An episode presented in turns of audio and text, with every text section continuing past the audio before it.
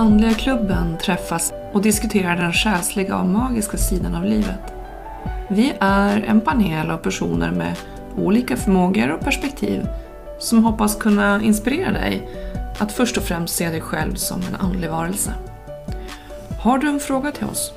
Mejla då till fraga andligaklubben.se Och här kommer dagens avsnitt. Hej och välkomna! Klubben har idag träffats för att prata om det spännande ämnet Akasha-arkivet. Och vi har ju då fått med oss en god vän till oss och expert på det här området, Ulrika Hjertstrand. Hej och välkommen Ulrika! Hej! Hej! Och med mig idag i, i panelen så har jag Anders Alin. Hej Anders! Hej hej! Och Helene Karlin. Hej Helene! Hej, hej Maria! Och om jag inte misstar mig så har väl Anders och Ulrika ett förflutet, höll jag på att säga. Ni känner varandra sedan tidigare också. Eftersom ni har gått utbildning tillsammans, eller hur? Ja, det stämmer. Det har vi gjort. Vi certifierade oss i traditionellt medlemskap. Och Mm. du tog även eh, trans eh. Just det. Ja, och eh, Ulrika och jag har haft diverse samarbeten också, eh, gjort lite läsningar för varandra. Och jag har också varit med på ett retreat som du anordnade förra året Ulrika, när vi åkte till Grekland och hade väldigt mycket spännande för oss. Det var roligt. Så det finns lite korskopplingar här. Men, men Helene och Ulrika har aldrig träffat varandra förut. Eh, så det här blir spännande och jag vet att Helene är laddad till tänderna med frågor om det här spännande Akasha-arkivet. Så jag tänkte så här, vi kanske bara helt enkelt börjar Ulrika med att du berättar vad är det för någonting? Och hur, hur kom du i kontakt med det och liksom din väg till Akasha-arkivet? Ja, alltså det här är ju en, en stor sak, får man väl ändå säga. Akasha betyder ju nämligen himmel. Eh, det betyder även kosmos och ursprungligt ämne på sanskrit. Och då kan man ju tro att det här är någonting som kommer från Indien. Och det finns ju där också, men det finns faktiskt på massa olika ställen i världshistorien. Eh, så att Akasha-arkivet, Akasha-arkiven, Akasha-krönikan eller Akasha-biblioteket är flera namn då på samma sak kan man säga. Och i Bibeln finns det också eh, samma fenomen nämns som Livets bok. Eh, men det finns också i egentligen alla de stora mysterietraditionerna. Och Nostradamus, som ni vet, den här eh, 1600-tals eh, var han väl, eller 1500-tals eh, Mannen och astrologen, han hade tillgång till de här arkiven. Eh, och sen så har det ju förekommit också eh, under 1800-talet när de här stora teosoferna dök upp i, i historien då. Eh, Edgar Casey och Helena Blavatsky och även Rudolf Steiner som grundade antroposoferna så har också pratat om det här. Så att det, och eh, sen finns det ju också traditioner från maya-kulturerna i Centralamerika och vad mer kan man... Eh, egyptiska traditioner har också pratat om det här. Och det, det finns som sagt på flera ställen i Bibeln finns det omnämnt också. Men vad är det då, kan man ju fråga sig. Så här, vad, vad är det de pratar om? Ja, Eh, och det, det handlar om, kan man säga, ett ställe där vi har, eh, eller där det är samlat all kunskap om den mänskliga själen. Och själv tänker jag mig det mer som ett trådlöst nätverk. Men det är klart att på den tiden som man läste böcker, då var det ju naturligt att man föreställde sig att det här var en bok. Och det jag tror att ganska mycket om det här när vi pratar om läsningar och så där, det är att man ser liksom den här boken framför sig. Det jag har fått till mig då är att det här är en del av det kvantfysiska fältet, men en begränsad del av det, nämligen den del som rör eh, själarnas erfarenheter och framtid. Och, alltså både, det finns ju inte tid på det sättet kvantfysiskt. Så att allting finns registrerat där. Och det är också där våra, vår karma finns med på olika sätt. Vi har ju både själslig och, och kroppslig karma mm. Så, det, så skulle man väl kunna betrakta det eller så att säga förklara det. Eh, och idag tror jag att vi har större möjligheter att ta in det här att det är lite grann som ett nätverk. Eller eftersom vi är vana vid att man har apparater som inte hänger ihop med sladdar och ja. vi ta allting i böcker och sådär. Den så liknelsen lite... funkar ju väldigt bra idag. Mm. Man kan googla. Men man släpps inte in överallt. Alla har ju möjlighet att läsa i Akasha-arkivet och få tillgång till den här informationen. Men då har man ju i första hand tillgång till sig själv. Eh, och eh, sen så kan man ju då lära sig olika tekniker för att hjälpa andra att eh, plocka ner information. Och det är det jag har gjort. Eh, jag tänker så här att, jag, det, ni vet det här med att när man har en eh, nära döden-upplevelse eller de som kommer tillbaka efter att ha varit döda en stund, eh, de säger ju ofta att om hela livet passerade revy framför ögonen. Mm. Och eh, vi som också läser de här heliga designböckerna vet ju att där så pratar man om att allting spelas in. Allt det du gör spelas in och när du har gått över till andra sidan så har du liksom möjligheten att sitta och göra en review på hela, hela det livet som du har levt. Att allt finns liksom bevarat. Så jag tänker att den här inspelningsfunktionen, den är liksom automatisk på något sätt. Va? Och sen är det min uppfattning att det är det då som har spelats in som liksom stoppas in i mitt personliga valv. Så att egentligen alla mina livstider som jag har levt, åtminstone på jorden, jag vet inte hur det funkar om man har levt på andra ställen, men, men eh, att det, är, det finns lagrat och bevarat. Och när vi jobbar med regressionstekniker, när, när man kan komma ihåg sina tidigare liv, att det är också därifrån, från det här personliga biblioteket, som man kan liksom gå och hämta den här de här minnena och upplevelserna. Så att mm. jag, jag, tänker att det här är så spännande för oss för att det är, det, det liksom jag får bitar från olika ställen som, som ger mig, eh, liksom, att det känns som en sanning för mig att men det här existerar ju. Och när de har pratat om det i de här gamla, alla gamla kulturer har man pratat om det, så är det ju för att det här är något som har följt mänskligheten och alltid funnits med oss. Liksom. Och, och de kanske såg det som en bok um, och vi ser det mer som något form av nätverk och att man kan få access om man har de rätta behörigheterna. Eller hur Ulrika? Men, men man måste liksom eh, kanske göra sig lite förtjänt och behandla den informationen varsamt också. Så hur kom du i kontakt med det här och, och vad var det som gjorde att du kände så här, åh, jag vill lära mig att läsa i det här arkivet? Ja, alltså jag vet inte riktigt om man ska börja från början. Men eh, eh, jag var ju i en väldigt akut sökarfas för att jag hade gått in i väggen. Och då kan man väl säga, alltså det kanske är viktigt att säga att jag har ju liksom sökt i, i hela mitt liv och jag hade min första andekontakt när jag var sju och ett halvt år. Min syster dog då och det var väldigt rörigt omkring mig och sådär. Men sen har jag liksom tryckt ner den delen av mig själv. Det fanns ju folk omkring mig som in, alltså sa att det, det här finns inte. Sen fanns det sådana som sa att det fanns också, men jag har liksom inte levt i den andliga traditionen. Alltså jag är inte uppvuxen i den andliga traditionen, däremot med en liksom ganska stark gudstro som inte var så vansinnigt kyrkligt förankrad får man väl ändå säga. Men, men lite grann mer åt det traditionella hållet.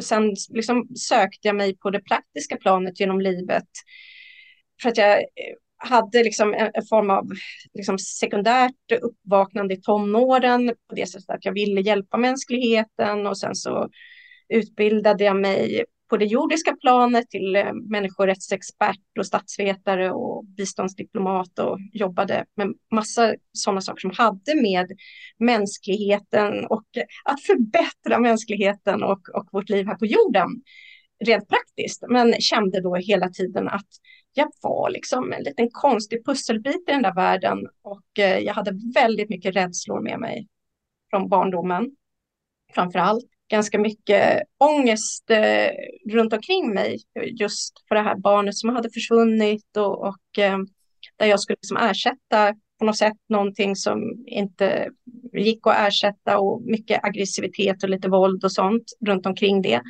Så det tog mig lite tid egentligen att hitta min plats i, i, i liksom tillvaron, eller på jättelänge på olika sätt, både med, med det här eh, mitt yrke som ju då handlade ganska mycket om att eh, träffa människor och förstå människor och, och, på olika ställen i världen. Jag jobbade utomlands på ambassad och, och där i flera år.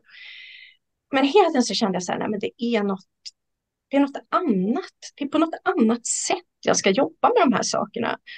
Och sen så gjorde jag väl en J, jag hoppade av, jag blev ganska fascinerad av Allan Kierkegaard och eh, tänkte så här, nu, ja ni vet den här danska 1700-talsfilosofen som eh, liksom kände att han behövde lämna sitt liv för att liksom uppleva det som var det verkliga livet. Men mitt språng var inget språng för jag fortsatte in i, i alltså jag jobbade för lite frivilliga organisationer och började rädda planeten med miljöperspektiv och, och där istället.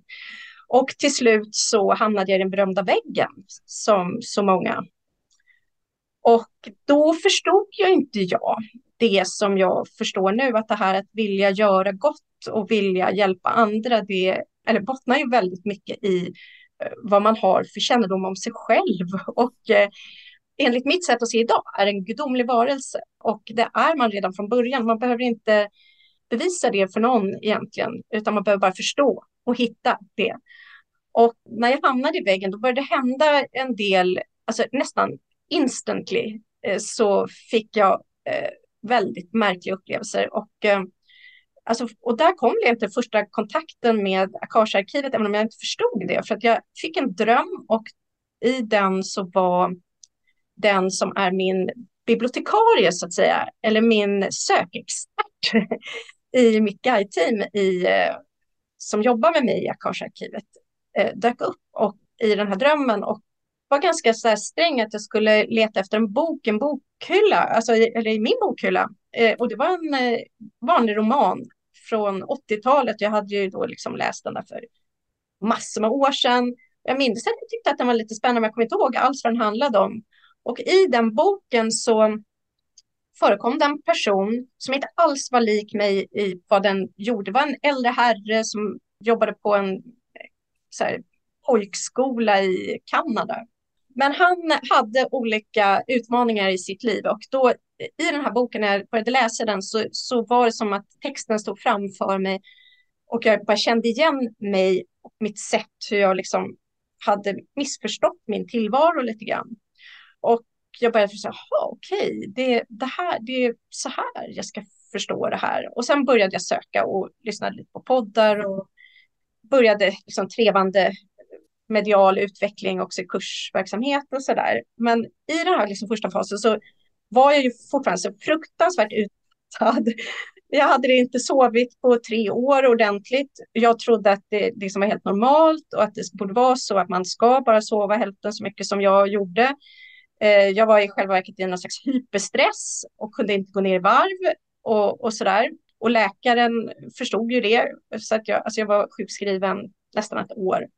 Och under den perioden så tänkte jag så här, men allting som inte eh, på något sätt eh, leder till döden är säkert bättre än, än eh, att bara gå omkring så här och, som en zombie och inte orka någonting. Och då började jag prova olika saker. Och eh, då gjorde jag både en eh, sån här reconnection-behandling, eh, jag gjorde en resamterapi-session och jag gjorde en soul realignment. Och det var, så det var väl ett par, tre saker som samverkade, men det var först när jag gjorde, eller fick min soul realignment som jag förstod vad jag höll på med i mitt tredimensionella handlande. Och Ulrika, soul realignment, det, ja. det, är den tekniken som du arbetar med, eller hur? När du läser ja. från Akasha-arkivet. Ja. Precis. Och, det var då... Förlåt, vad är en soul realignment? Det vet inte jag. Alltså, det, är ju egentligen det jag jobbar med idag. Alltså jag, så här, om man säger så här, vad, vad, är jag för någonting så säger jag ju ofta att jag är en avancerad själsåterställare eller soul realignment eh, practitioner.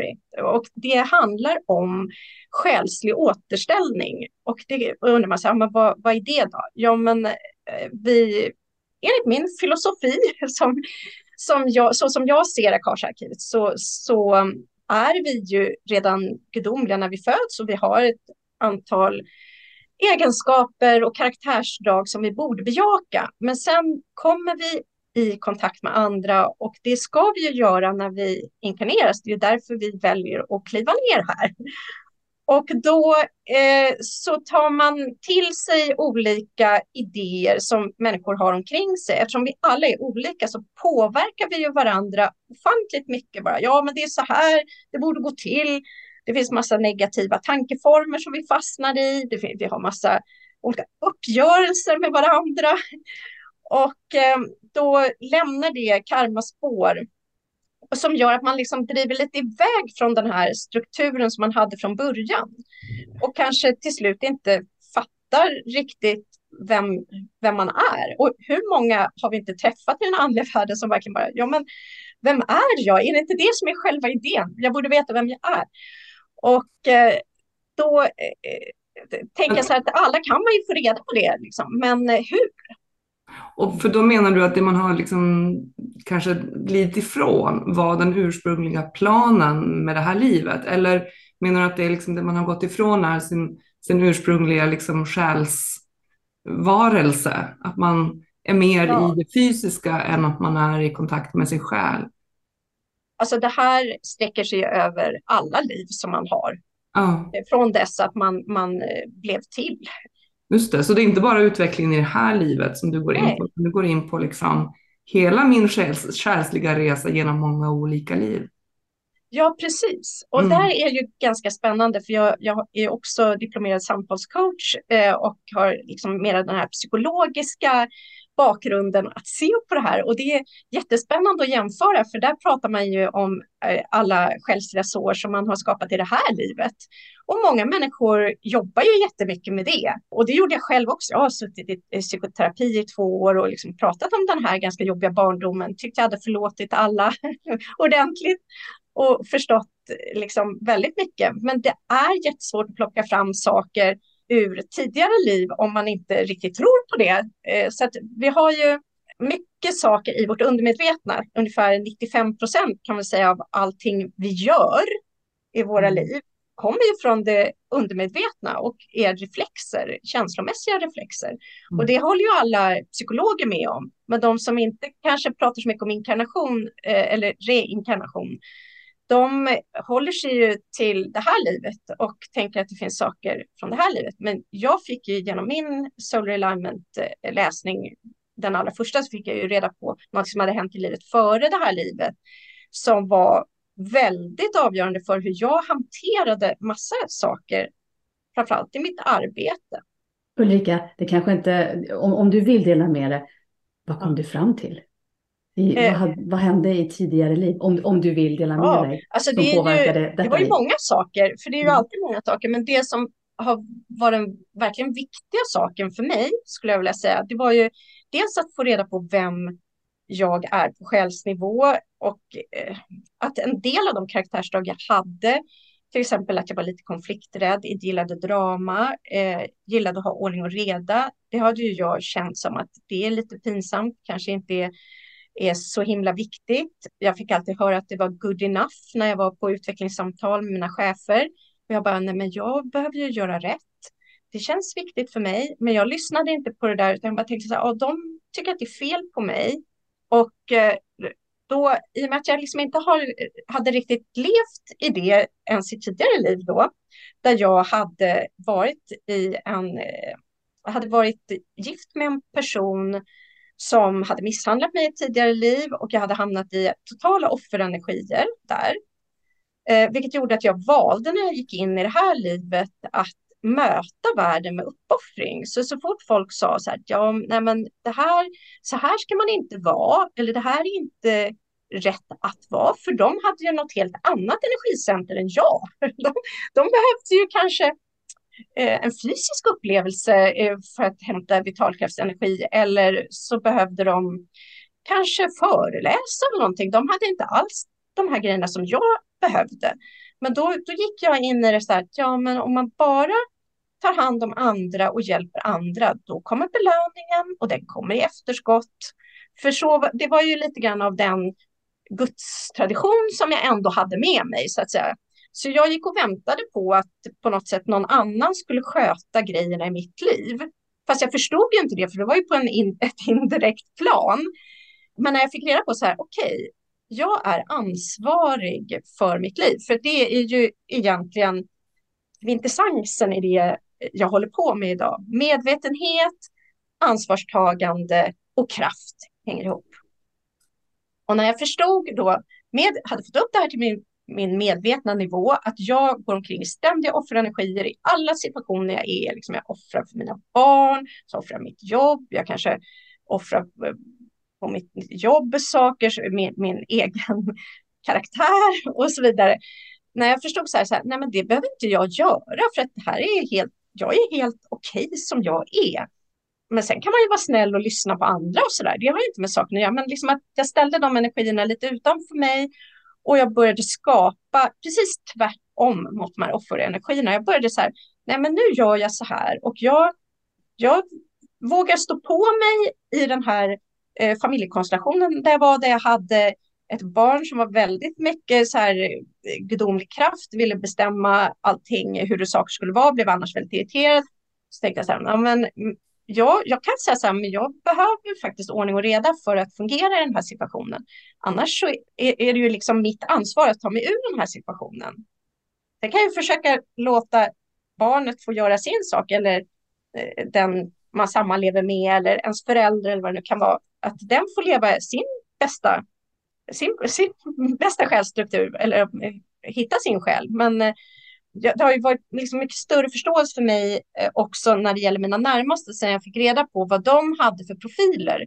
För då kunde jag ju ha mycket, mycket större förståelse för att någon kanske inte alls ville ha väldigt estetiskt omkring sig som, som är viktigt för mig. För att de lever en, enligt en annan, på en annan livsväg än jag. Vi bara råkar vara där för att konfrontera varandra i det här livet och testa varandra liksom. och öva det här. Så, så, rent, så det var väl det liksom absolut viktigaste och det ledde ju till en, en, alltså några jättebeslut i mitt liv. Att, och jag visste det ju liksom redan för flera år sedan, liksom, att jag, jag behövde sluta på det här jobbet. Jag behövde faktiskt lämna mitt äktenskap. Jag behövde göra upp med alla typer av saker som hade liksom ohälsosamma attachment till. Och det här var liksom alldeles överväldigande, så då sov jag inte på ytterligare en månad när jag visste det. Men sen tar det ju ett tag. Man bygger upp karma under jättelång tid och det tar eh, lång tid att eh, lösa upp karma också. Ja. Jag tänker när det är så här undermedvetet också, det här med, jag tror det är flera också lite när jag var yngre, där, lite offerkofta. Och då var det nästan som att om jag lider tillräckligt länge och tillräckligt mycket, då kommer belöningen. Men det är ju inte så det funkar. Så tänker jag så här, men var kommer de här idéerna ifrån? Nu, nu kan jag ju reflektera när man tänker på saker som man upplevde och kände för 20-30 år sedan. Men ja, det kanske är att det, det var undermedvetna tankar eller kanske, ja vem vet, så, men vad viktigt det är att ja, till exempel höra dig berätta om det här. Jag tror att det är ganska många som kan relatera till ja, just det här med offerkofta eller varför vi, varför vi är på ett visst sätt. Så tack för att du delar med dig. Många har ju helt andra energiproblem så att säga. Det är inte, men, eh, men just med offermönster, det är ganska lätt egentligen att ta sig ur bara man begriper dem.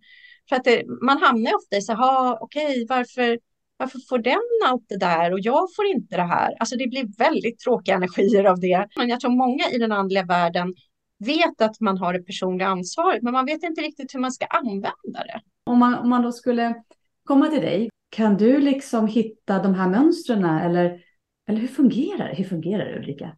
Ja, nej mm. men eh, för det första ska jag säga att vi är alla gudomliga varelser och har kapacitet att komma i kontakt med vår egen Aktiakarsarkivet egentligen. Men där är det ju som väldigt mycket i, i vår tillvaro att vi, det är saker som överskuggar eh, som gör att man inte riktigt ser saker själv. Och då kan jag hjälpa till lite på traven eh, där. Jag söker då på klienter utan att eh, ofta ha träffat dem. Vi ses på Zoom. De allra, allra flesta har jag aldrig sett. Eh, jag vet inte hur de ser ut eller var de kommer ifrån eller någonting. Spelar inte så stor roll, för på den hjälp man får på den här nivån är sånt som man inte skulle kunna googla sig till heller. Och då vill jag berätta lite grann om den här tekniken kanske, så man fattar. Att den är utformad av en amerikanska som heter Andrea Hess eh, för ungefär 15 år sedan. Hon gjorde liksom som ett, system kan man säga hur man ställer frågor till Akasharkivet där man kan ställa sig ganska eh, liksom fri från att gå in med sitt mentala medvetande. För det, all, det här är ju en, en typ av kanaliseringsteknik kan man säga. Men i all kanalisering så, så behöver man koppla ifrån sitt mentala jag för att kunna fungera. Och här ställer man först en jättestor mängd frågor om klienten eh, som man får reda på massa olika blockeringar, var de sitter i kroppen, i vilka chakrer. Och då kan man ju, om man kan lite om chakrasystem och så där, så kan man ju dra slutsatser kring vilka funktioner som man kan ha problem med. Och i och med att det, vi ofta har karmamönster som byggs på med massa olika byggstenar så blir det som omfattande ska jag säga, mönster med eh, information eh, så kan man använda sina mediala förmågor och eh, kanalisera vad det är som har hänt. Eh, och jag har ju liksom varit inspirerad av andra än Andrea också. Jag har gått kurser för Limma Taggart över ett år och, och Joe Dispenza och andra personer som arbetar med kvantfysik. Men, men i, i det stora hela så är det Soul Alignment som jag jobbar med för jag tycker att det är ett bra verktyg having said this då, när man kommer till mig så, så får man först reda på vad man eh, har för huvudsakligt energicenter och i, i eh, min begreppsvärld då så betyder energicenter den själsprofil man har genom vilken man tankar vitalkraftsenergi. Ju mer man använder sig av de här karaktärsdragen och förmågorna som man har, desto mer livskraftsenergi eller vitalkraftsenergi får man. Och ju mindre man gör det, ju mer eh, liksom, karmablockeringar man har, desto mer brist attraherar man ju in då istället. Så då får man reda på de positiva sidorna. kan säga så här, det här är du från början. Och sen så frågar jag ju alltid liksom så här, känner du igen dig i det här? Och man får reda på vad man har inkarnerats först någonstans. Det eh, kan också vara spännande för det är också olika karaktärsdrag som är förknippade med det lite grann om själsvibrationer, hur högt man vibrerar. Det kan ju bli en tävling, det är det ju inte. Lite vad man har för intentionskapacitet, några sådana saker. Och sen så pratar man ju, det nästan viktigaste är ju då de här mönstren som dyker upp eh, som man fortfarande engagerar sig i. Eh, som ju då är något som man inte kanske har fått upp om man har gått i terapi jättelänge. Och sen är det en rensning på slutet då. Ulrika, jag och jag som har gjort den här för dig måste ju bara förklara också att du gör ju allt det här förarbetet innan man ses. Alltså du har ju lagt ner flera timmar på att sitta och göra de här, ställa frågorna och göra. Så att när, vi, när jag träffade dig, då hade du ju liksom det material klart och så berättade du för mig och det var jättespännande att höra eh, dig berätta om, ja men du är den här själstypen och eh, de som är liksom av den här själstypen har typiskt de här karaktärsdragen och intressen och, och, behöver de här sakerna i livet för att må bra. Eh, så jag tänker att det, det, är ju, det är ju helt fantastiskt att få en sån läsning och, och sen pratade du typ i två och en halv timme. Om jag inte minns fel. Det var två timmar men jag har svårt att hålla tiden. Ja, så man får ju, man får ju verkligen mycket information. Det är liksom inte bara så här, ja, ah, du är den här själstypen, utan det blir också, och då, och så blir det en massa annan information. Och jag vet att det jag tyckte, för jag vet att du också kryddar med ditt mediumskap, så du ger ju också exempel på och berättar om ens tidigare liv, som du, den information som du kan liksom få ner, eh, som jag tyckte var väldigt värdefullt. Och, och, då kan jag väl säga så här, jag är en sån här blueprint technician, tror jag det heter. Och då kan Ulrika säga massa spännande saker, men vi tillhör alltså olika liksom själstyper. Hur många finns det? Ja, alltså jag har faktiskt inte räknat. Det är inte särskilt många för att för, alltså, eh, och det här är så här, man kallar det för själsgrupper här och då, jag menar en själsgrupp kan ju betyda vad som helst beroende på, alltså det är en grupp själar. Och någon som håller på med någon typ av andligheten tycker att en själsgrupp är liksom en viss sort. Eh, framförallt om man har eh, grävt ner sig lite i Michael Newton så har man en uppfattning och det är inte fel. Det är bara det att Nej, här precis. pratar man om själsgrupper som den, det ställe man inkarnerades först. Mm. och då, det är vissa karaktärer och då inkarnerar man på ställen där eh, man har glädje av sin, eh, sitt energicenter och den, det som man, och det är ju egentligen det viktigaste där man då tankar in sin eh, vitalkraftsenergi och då hamnar man hos olika själsgrupper eh, och sen så kan man bara förflytta sig till eh, sådana platser i universum som har ungefär samma typ av sätt att arbeta med karma och, och kan jobba, där man kan jobba bort tredimensionell karma, vilket gör att det inte är mer än kanske ett tjugotal platser eh, som man kan eh, komma ifrån. Och det här kan ju också vara spännande när man får eh, en klient, man vet ju inte så här, de kanske tycker att det här låter jättekonstigt, att man skulle ha varit någon annanstans än på jorden, kanske skrämmande till och med. Men då kan jag se det lite grann på, för att jag tittar också på själsvibrationer. Och då kan man ju se om det är någon som vibrerar under 5,0 då vet man att det antagligen är någon som är ditskickad av sin fru eller av någon kompis. Kanske man är lite försiktig när man berättar om de här själsgrupperna. Men eh, de flesta som kommer liksom och bara bestämmer sig för att jag ska göra en sån här läsning som kommer till mig, de har ju sitt ursprung någon annanstans än eh, på jorden. De har haft sina första inkarnationer någon annanstans. För att det, det är de som tycker att det här är mest spännande. Jag tror kanske jag har haft två eller tre jordbor eh, under de här åren som jag har jobbat. Som är specifika liksom själar? Ja, som bara har varit inkarnerats här, som kom hit först mm. och inte har varit någon annanstans. Sen finns det en del som har både inkarnationer i sin ursprungliga själsgrupp och eh, sen har varit på jorden. Eller, och vi har ju allihopa eh, nästan alla är ju jordeliv som, som de här karmamönstren finns i. Men eh, det är, finns sådana som är mer av jordkaraktärer för att de har varit här eh, väldigt länge då. Kanske identifierar sig mer med det som kommer till mig också. Så det, ja, det är ju inte så att det liksom aldrig dyker upp i läsningarna. Men jag fick, jag kika på mina anteckningar så var det lite spännande mm. för jag fick någonting om att eh, så här, min själ är här, eller jobbar med i den andliga världen då, min tolkning, eh, jobbar med karmaprogrammet och hur man kan liksom koppla ihop en själ och en kropp och, och bygga ihop det här med karma på något sätt. Mm. Um, tyckte jag var väldigt spännande. Mm. Mm. Ja, det, är, det är en lite speciell själsgrupp som du tillhör för att ni har inte någon ursprungsstjärna eller planet som ni tillhör utan ni har rest omkring och jobbar med hur man liksom kan få ner känslokroppen kan man säga mellan eh, det mentala och den fysiska kroppen. Och det där blev ju inte riktigt kanske så bra i oss människor. Jag ska säga det, vi har ju känslor, både fysiska och, ja. och, och eh, käns jag ska säga, ska säga, mentala känslor. Eller hur nu ska säga. Så det, det där är en utmaning. Om man har din själsgrupp så är det någonting som man ständigt eh, arbetar med. Så här, hur, hur hänger det? Hur kommer den här känslokroppen med det, det um, eh, mänskliga medvetandet? Hur hänger det här ihop? Liksom? Mm.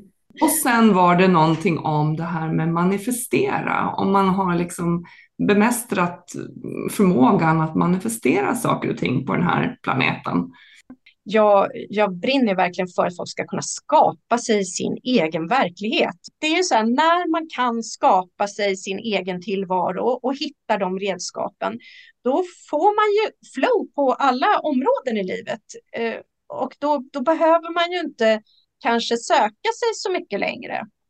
Och det är då man börjar närma sig den här så kallade sjätte dimensionen. Och jag tycker jag får allt fler eh, personer till mina läsningar som jobbar som medier och är, är mera, alltså har hållit på i flera år och liksom så här, ja men nu, jag gör ju det här, jag gör ju allting rätt så här. Vad sjutton, varför händer inte något liksom? Och de kanske ändå kan leva på sin inkomst eh, från det de arbetar, alltså andligt och så där. Men det är någon någonting som inte riktigt klaffar. Och då är det ju ofta någon del av självstrukturen som man inte riktigt har kläm på. Och det kan ju ligga något i, i karmabagaget också, men det är allt fler liksom som viker ihop karmakapporna som man säger i, i Marias värld. Ja, de är hela lägger den på hyllan, så här, jag har gjort det här.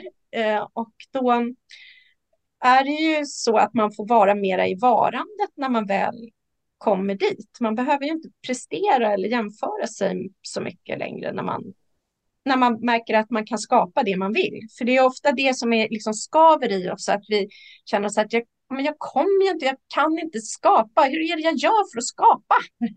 Mm. Vi kan ju skapa egentligen. Man sitter, det är det här man sitter med en massa stora drömmar och man, man har liksom drömmar om vad man vill åstadkomma i livet och man har önskningar och man man vill utvecklas åt något håll och sådär, men man känner sig begränsad. Och ganska ofta är det väl våra rädslor som håller oss tillbaka. Alltså jag tänker att det här med att, att, att kunna manifestera saker, det handlar ju också väldigt mycket om att släppa sina rädslor. Ja, där måste man ju börja på något sätt. Mm. Men sen måste man också, tänker jag, eller måste, man måste ju ingenting, men för att komma vidare så är det ju nödvändigt att, att förstå på vilket sätt man skapar. Det, och um, här är det, ju, det är inte så många som pratar om det, tänker jag. Eh, och det, det, är egentligen ganska lätt. Det gäller bara att komma på. Och då är vi ju liksom fast, rädslorna hänger ju ihop med vår, vårt undermedvetna, våra programmeringar, både från eh, tidigare i det här livet och, och, och andra liv. Rädslorna är ju egentligen bara en reaktion på mönster som vi går omkring och släpar på. Så, och, och, där söker man ju också i Solar Om jag hittar att jag har, någon har ett program i solarplexus eh, av eh, jag ska säga återhållsamhet eller någonting sånt där. Ja, men då, då vet man ju liksom chakramässigt att där sitter ju förmågan att, att eh, stå upp för sig själv och, och eh, sätta mål och, och där. Man kommer liksom inte vidare i det och eh, man förstår kanske inte varför det, det har blivit just så. Och då är det ju, ligger det ju alltid ett val man har gjort bakom det här. Och det, jag skulle vilja säga så här att det är nästan det, den viktigaste informationen på den här typen av läsningar som jag gör, förutom vad man har för grundstruktur, så att säga, att, att få reda på vilka val är det som jag engagerar mig i som är ohälsosamma i förhållande till min självstruktur. ofta mm. så sitter de här blockeringarna väldigt typiskt på sådana ställen. Och det, jag får dem på ett helt annat sätt än vad jag får de här eh, grundstrukturen. Men sen när man sätter ihop det så är ja just det ja. Eh, folk som har mycket relationsbehov eh, och jobbar mycket med sånt måste fungera i relationer. De har ofta eh, blockeringar i hjärtchakrat eller i baschakrat där man eh, har kopplingar till de eh, olika gemenskaper, familj och man kanske blir mobbad och sådär. Eh, eller har, man går in i väggen för att man offrar jättemycket på andra människor till exempel. Eh, och någon som har eh, kommunikation, de har ofta då eh, sina blockeringar i att de inte kan uttrycka sitt autentiska jag kanske. De kanske de gillar att, att läsa och, och, prata och sådär, men de, de, får liksom aldrig fram det där som de vill säga för att de kanske har gått rätt mycket på att liksom ta andras eh, kunskap, försöka göra om dem till sina egna istället för att liksom få ner erfarenheterna i den fysiska existensen. För det är ju egentligen det allting handlar om, att omvandla det här vi får till medvetandet eh, till någon praktisk handling i vår fysiska, vårt fysiska eh, varande. Och, och, inte bara liksom på lördagen när man går en, en kurs i healing eller eh, liksom gå på den där andliga utbildningen. Det är ju så som många i, i vår verklighet hamnar i. Så här, men jag har ju gått hundra kurser nu. Liksom, så här, ja, men vad gör du på torsdagar då? Liksom? Ja, men då eh, liksom, eh, springer jag ju hem till mamma och hon har ju alltid tyckt att jag skulle göra så här och då måste jag passa upp på henne. Och så här, ja, men om du har det här energicentret, då är det inte så där jättebra vare sig för dig eller för din mamma att du gör på det sättet. Du behöver inte säga hej då till mamma, men du kanske ska eh, se till att använda en del av dina torsdagar till att, och göra något som är bra för dig. Men om du, om du skulle liksom sammanfatta för oss, Ulrika, vad är vad är vinsten? Vad, vad får man ut av att, att få till sig all den här informationen från Akasha-arkivet? Vad skulle du säga är liksom syftet med vad, vad vi håller på med här? Varför ska man göra det här? Jag är ju tillbaka i det här med skapandet. Det är ju det vi, vi behöver ju kunna skapa själva.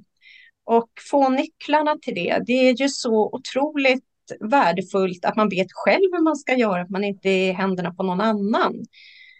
Och eh, jag har ju fortfarande inte liksom glömt min världsförbättrarådra. Jag hoppas ju liksom att ju fler människor som tar tag i sitt eget skapande, att vi kan bli ett gäng som eh, hjälper mänskligheten att ta tag i de här jätteproblemen vi står inför på något sätt. Mm. Alltså vi, vi har ju både liksom utmaningar när det gäller förstås människorättsfrågor och, och, och krig och fred och eh, hela eh, klimatproblematiken. Och om man, eh, för att kunna ta tag i det idag så räcker ju inte det riktigt med att eh, liksom föra samman folk i, i FN och, och eh, det går liksom för långsamt. Vi kommer inte att kunna hantera våra mänskliga utmaningar om vi inte jobbar med det här på en energinivå. Mm. Eh, så att det, det, det, är så, det är väl min dröm, men ehm, eh, under tiden så, så, känner jag att jag, liksom det här med att hjälpa enskilda personer att, att förstå det här, bara så att du kan, du är gudomlig. Du är inte här på någon, så här, jag hör att det, här, så här, ja, men jag, det här är för att jag ska lära mig någonting. Så här. Nej, du behöver inte lära dig någonting. Din själv behöver inte lära sig någonting. Du är redan gudomlig. Men du behöver kanske förstå hur du ska hantera ditt ego för att vara mer den där gudomliga varelsen som du en gång kom hit för eh, att vara. Så, ja, så det är jag, väl det som är själva idén. Eh.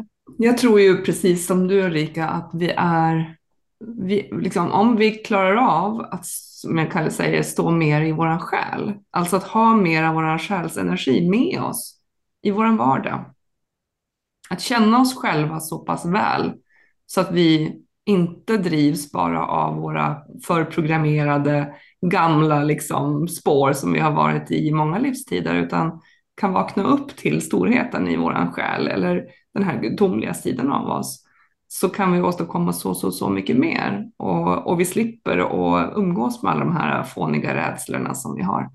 Då blir vi så mycket mer kraftfulla. Så, och, och att eh, någonstans så är vi hela mänskligheten på den här resan nu att liksom vakna upp. För att vi ska kunna ta ansvaret och fixa den här planeten så behöver liksom varje individ vakna upp och förstå kraften som vi har, som vi besitter eh, och lära oss hantera den. Det låter ju som en utopi eh, när man tittar på världen idag, men hallå, vi får väl jobba med en själ i taget då. och, och se till att folk vaknar upp och börjar använda sina krafter, utvecklas och använda sina krafter. Det kan väl vara en fin önskan. Ja, det blir väl som ringa på vattnet kanske också. Mm. Mm. Jag måste bara fråga, om man nu är lite mer nybörjare inom det här området, man kanske mediterar och så, då finns det meditationer där man går in i Akasha-krönikan och eh, så vidare. Och jag förstår ju att det är inte alls eh, samma coachning och så vidare. Men vad kan man få fram då? Eh, är det individuellt kanske, eller? Man kan bara få fram information om sig själv. Ja. Det är ju så. Man kan inte få reda på varför eh, ens man är otrogen eller varför mamma var så här. Alltså det går inte, utan man kan bara få information om sig själv. Men man kan få all information om sig själv. Kan man, men jag tänker väl så här att det är lite som med musikalitet eller så där. Vissa är, eller medialitet generellt så att säga. Vissa liksom föds till Mozart och andra behöver träna 10 000 timmar och några är lite mitt emellan. Eh, och, och där. Så det är ju det är en träningssak så att säga vad, vad man kan få ner. Men eh, det kan ju också vara lite hjälp att få, få reda på hur man gör. Och eh, när man utbildar sig som jag gör, då får man ju vissa också initieringsverktyg. Ja, eh, ja, men det förstår jag. Man kommer djupare in och man kan se andra saker man kan göra själv.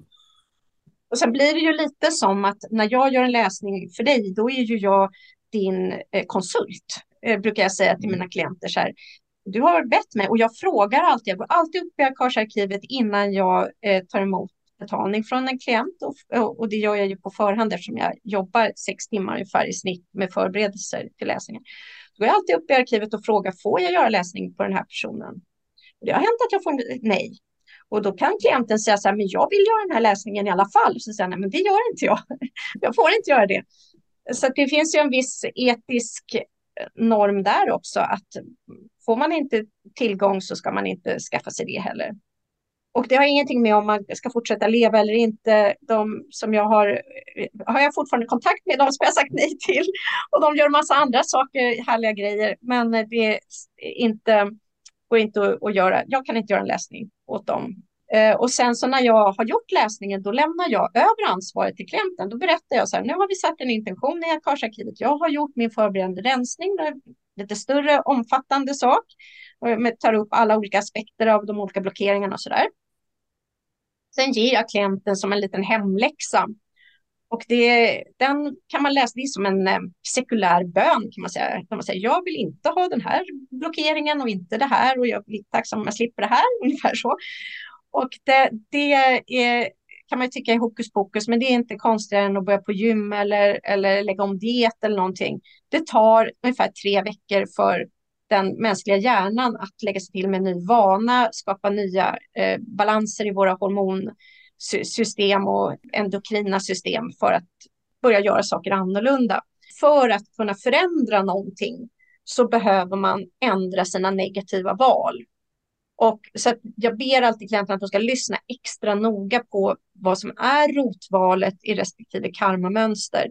För det är där man har eh, transformationspotentialen. Kan man göra saker och ting annorlunda? För att vi kommer aldrig att förändra våra liv om vi fortsätter att göra allting på exakt samma sätt som vi har gjort hittills. Vi behöver göra förändring, fysisk förändring i den fysiska verkligheten för att det ska bli någon skillnad helt enkelt. Och det är där vi ofta missar. Liksom. Ja, men vi tror att vi kan sitta och meditera på saken. Liksom. Ja, det, exakt. Och, det, och väldigt mycket i vår värld är ju eh, attraktionslagen. Och man, jag tycker man missförstår ibland attraktionslagen, att den handlar om att man ska visualisera bara. Det finns ju människor som nästan tror att man bara kan visualisera. Men där är jag verkligen av den bestämda uppfattningen att man behöver föra ner de här sakerna i den tredimensionella verkligheten. Annars kommer det inte att ske någon förändring. Och när du säger föra ner i den tredimensionella verkligheten, vad menar du då? Är det mer att vara, vara praktisk, liksom att göra saker och ting? Man gör saker och säger saker och det egentligen skulle jag säga att det 90 procent handlar om olika relationer. Det är ju så. Med allt som eh, man får till sig och det, det blir ju tydligare när man eh, får sina karmamönster, men allt man man gör ju saker genom att eh, förhålla sig till andra människor. Det är ju det det mesta handlar om. Men det är där man behöver liksom börja göra saker annorlunda. Mm. För att det, ska det kan vara sånt här som att sätta gränser eller eh, vara tydligare med vad man har för behov eller sådana saker, eller hur? Ja, och det är ofta väldigt mycket tydligare. Alltså det är så här, ja, i det här tidigare livet så Ehm, jag tar ett exempel från en klient jag hade igår. Jag hade gått in i, i en eh, armé, eller vad ska jag säga, en krigsmakten i Habsburgska riket på slutet på 1500-talet av kamrattryck. Och, kände väl då att eh, det här liksom blev jättekonstigt. Å ena sidan så fick ju krigsmakten väldigt stor användning av den här individen som var effektiv, kunde omsätta saker effektivt eh, liksom, genom sitt rationella tänkande. Å andra sidan så förstod ju själen att det här inte var förnuftigt att vara med i den här krigsmaskineriet. Själen hade också en, en annan, ett annat energicenter som handlade om, om gemenskaper och, och att eh, eh, liksom bygga eh, olika mänskliga sammanhang. Och det var ju inte möjligt när man var i en väldigt hierarkisk struktur. Och i, i det här, då blev det liksom fel och så blev det då massa olika blockeringar. Och då kan man ju liksom fråga den här eh, klienten så här, hur, hur, vad jobbar du med idag? Alltså vad gick, har du gått med i någonting, någon slags organisation av något slag? Eller kan det här vara, kan vara en familjekonstellation möjligen som, har på det här, som ser ut på det här sättet? Men man kan ju se då att det, det finns en, en eh, ett mönster att man går in i, i ett system med eh, överordnade som bestämmer över en som inte har förnu sunt förnuft och så blir det bara en clash, det här funkar liksom inte. Och, och Ulrika, jag tänker så här, det är väl sådana här situationer som också leder till den här berömda utbrändheten. Alltså vi blir utbrända på själslig nivå kan man kanske egentligen säga, för att vi återigen upprepar ett mönster som inte är gynnsamt för oss. Eh, och så kallar vi det i den fysiska världen att vi har blivit utbrända, men det, men det är ett dilemma på själslig nivå. De som jobbar mycket med, eh, alltså utgår från olika relationsskapande och de är ju, hamnar ju ofta i utbrändhet eh, för att man ger mer än vad man får tillbaka i relationer. Mm. Men det är också det en själv tillhör eh, ligger också ganska mycket i riskzonen och jag har ju en sån bakgrund också. För där eh, ligger lite av perfektionism i mm. den eh, dysfunktionen i det och då kan man börja liksom tro att man behöver göra saker väldigt perfekt och det kan ju också ta koll på en. Sen finns det vissa som aldrig går in i väggen för att de har inte den eh, läggningen helt enkelt. Och, det, och sitter man på en arbetsplats så, så dyker någon upp och säger att det är så här det är bra att vara. och så tänker man så här, jaha, oj, det är så det här är normen här. För de är så eh. framgångsrika och de går aldrig in i väggen och de, de har inte något problem med livet. Ja, ja, det är så man ska vara alltså. Och så passar ju inte det för alla. Men... Nej, det, och det är så, mm. och det är så kan man ju tänka så här, det här är väl, borde ju vara allmängods att vi är olika allihopa. Mm. Men det, det, är faktiskt inte så. Vi är ändå så otroligt drillade i att vissa saker är, är bättre för eh, mänskligheten generellt. Så att vi tror att det gäller oss alla på samma sätt. Mm. Det är Nej. fascinerande. Ja, och det, och det är väl det vi då behöver börja med att upptäcka. Mm. Men ja, vad har jag för grundläggande behov?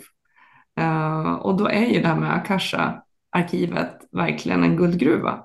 Antingen om man väljer att, att prova på att meditera och själv få kontakten, eller om man väljer att gå till någon som är väldigt djupt insatt i det här och få, få en massa svar på det.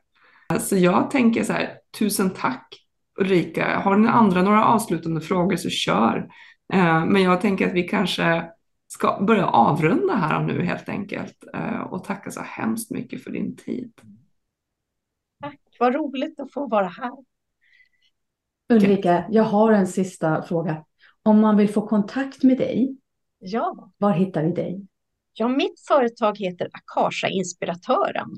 Så det kan man ju söka på på nätet och titta lite grann på vad jag gör.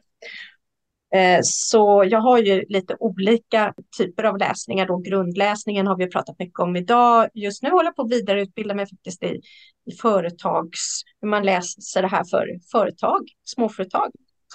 kan man ha glädje av. Och satt och skrattade igår kväll åt mitt eget företag och vad jag håller på att misslyckas i. Och trots att jag har verkligen eh, grävt ner med den här tekniken så finns det jättemycket hela tiden att utforska. Så det är spännande.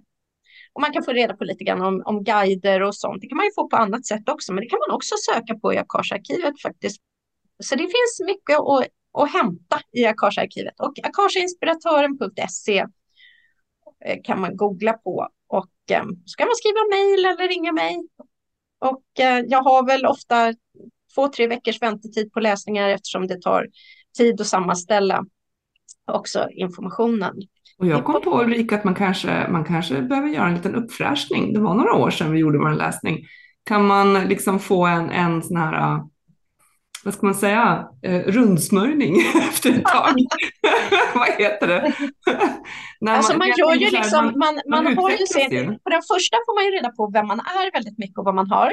Mm. Sen är det, det är ju inte någon skola så här, har du klarat av dina karmamönster? Det är ju inte riktigt så, men jag har, dels har jag ju någonting som är en livssituationläsning. Då om man upplever så här att de här grejerna känner jag mig verkligen fast i, då kan man kolla vad det finns för underliggande val och då energiblockeringar som ligger just för den saken.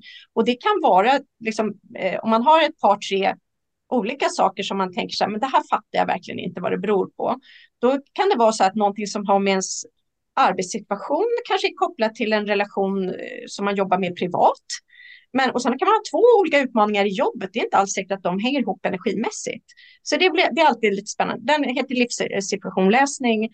Och sen har jag ju en fördjupningsläsning och den är ju det handlar ju ganska mycket om livstema, liksom varför, vad är det jag jobbar med, har åtagit med den här inkarnationen, att jobba med också guideteamet, så fokus på guideteam och deras energi grupper och vad de, de tillför en liksom i, i ens liv. Det jag verkligen brinner för att få reda på lite grann, det är om man kan, när man jobbar i grupp, kan lära sig av varandra hur man hanterar energier alltså i vardagen. För att det, det handlar ju om eh, kurskalibrering eller så course correction pratar man om på engelska, men där man eh, kan värdera sina val utifrån ett energiperspektiv. Om man märker att det börjar hända saker så är ju det alltid en konsekvens av någonting. Och ju liksom mer man har jobbat med det här, desto mer kan man ju börja undra vilka saker som hör ihop med vad. Så och det man kan liksom man lära sig utgör, att se själv. Ja, just det, så att man i grupp får lite support med sin egen utvecklingsresa i att man bollar det med andra. Ja, ja så säger man så här, att ja, men, oj, jag råkade ut för det här. Och, och sen så kan man titta på, liksom, ja, men vad gjorde du ungefär, säg upp till två dygn innan? Vad, vad skulle det kunna vara, det här, vad är det här energikvittot Vad är skillnaden på? som gjorde skillnaden? Ja, och blev det roligt? Eller liksom, hände något, mest, något fantastiskt? Ja, men då kanske det var någonting du gjorde i linje med din självstruktur som ledde till det som var fantastiskt. Mm. Och då lär man sig ju både liksom om andra, för jag tänker att det, och det är en av liksom mina personliga största upplevelser är ju att de människor som är runt omkring mig, att jag eh, förstår dem, de som mm. jag har närmast mig. Och det, eh, det är klart att det kan vara intressant att veta vem man är själv, det är liksom största upptäckten. Men, men eh, om man börjar förstå vad, hur andra människor fungerar så har man också lättare att jobba med sådana här saker som vi gör jättemycket i andlighet, som acceptans och förlåtelse och sådär när man ser att någon annan faktiskt har en helt annan utrustning än vad man själv har. Det, det är liksom lättare att tänka så här, oj, oj, oj då, ja, så där kan det bli, vad tänk så tokigt. Så att är det någon som är intresserad av att vara med i en sån grupp så får ni väldigt gärna kontakta mig också, för att det kommer nog starta till våren. Mm, jag lägger ner all information om hur man får kontakt med dig i eh, informationen för det här avsnittet, helt enkelt. Länkar och så. Ni är hjärtans välkomna. Och om man bara så vill prata om någonting och så där så bara att höra av er. Eller om ni har frågor eller så där. Tusen tack Ulrika. Vi eh, har lärt oss en hel del om det här med Akasha-arkivet idag. Det kan hända att vi behöver fördjupa oss mer i det ämnet längre fram. Och då är du varmt välkommen att komma tillbaka och berätta mer. Så stort tack för idag. Hej hej allihopa. Hej då panelen. Hej då Ulrika och på återhörande. Hej! Hej! Hej då! Vilka frågor väcks hos dig när du lyssnar på Andliga klubben? Behöver du kanske lite vägledning i din vardag? Eller undrar du över livets mening och de stora frågorna? Ja, mejla oss gärna på fröga.andligaklubben.se så kanske just din fråga kommer med i ett avsnitt framöver. Gillar du jobbet vi gör och vill stötta oss? Då kan du bli vår supporter genom att skicka ett bidrag via Swish. Skicka slanten till 123 445 2884. Mottagare är HDJ. Du kan också stötta oss genom att uppmärksamma oss på sociala medier. Vi finns på Instagram under namnet Andliga klubben och vill du hänga med oss på Facebook så kan du gå med i vår privata grupp Andliga klubben.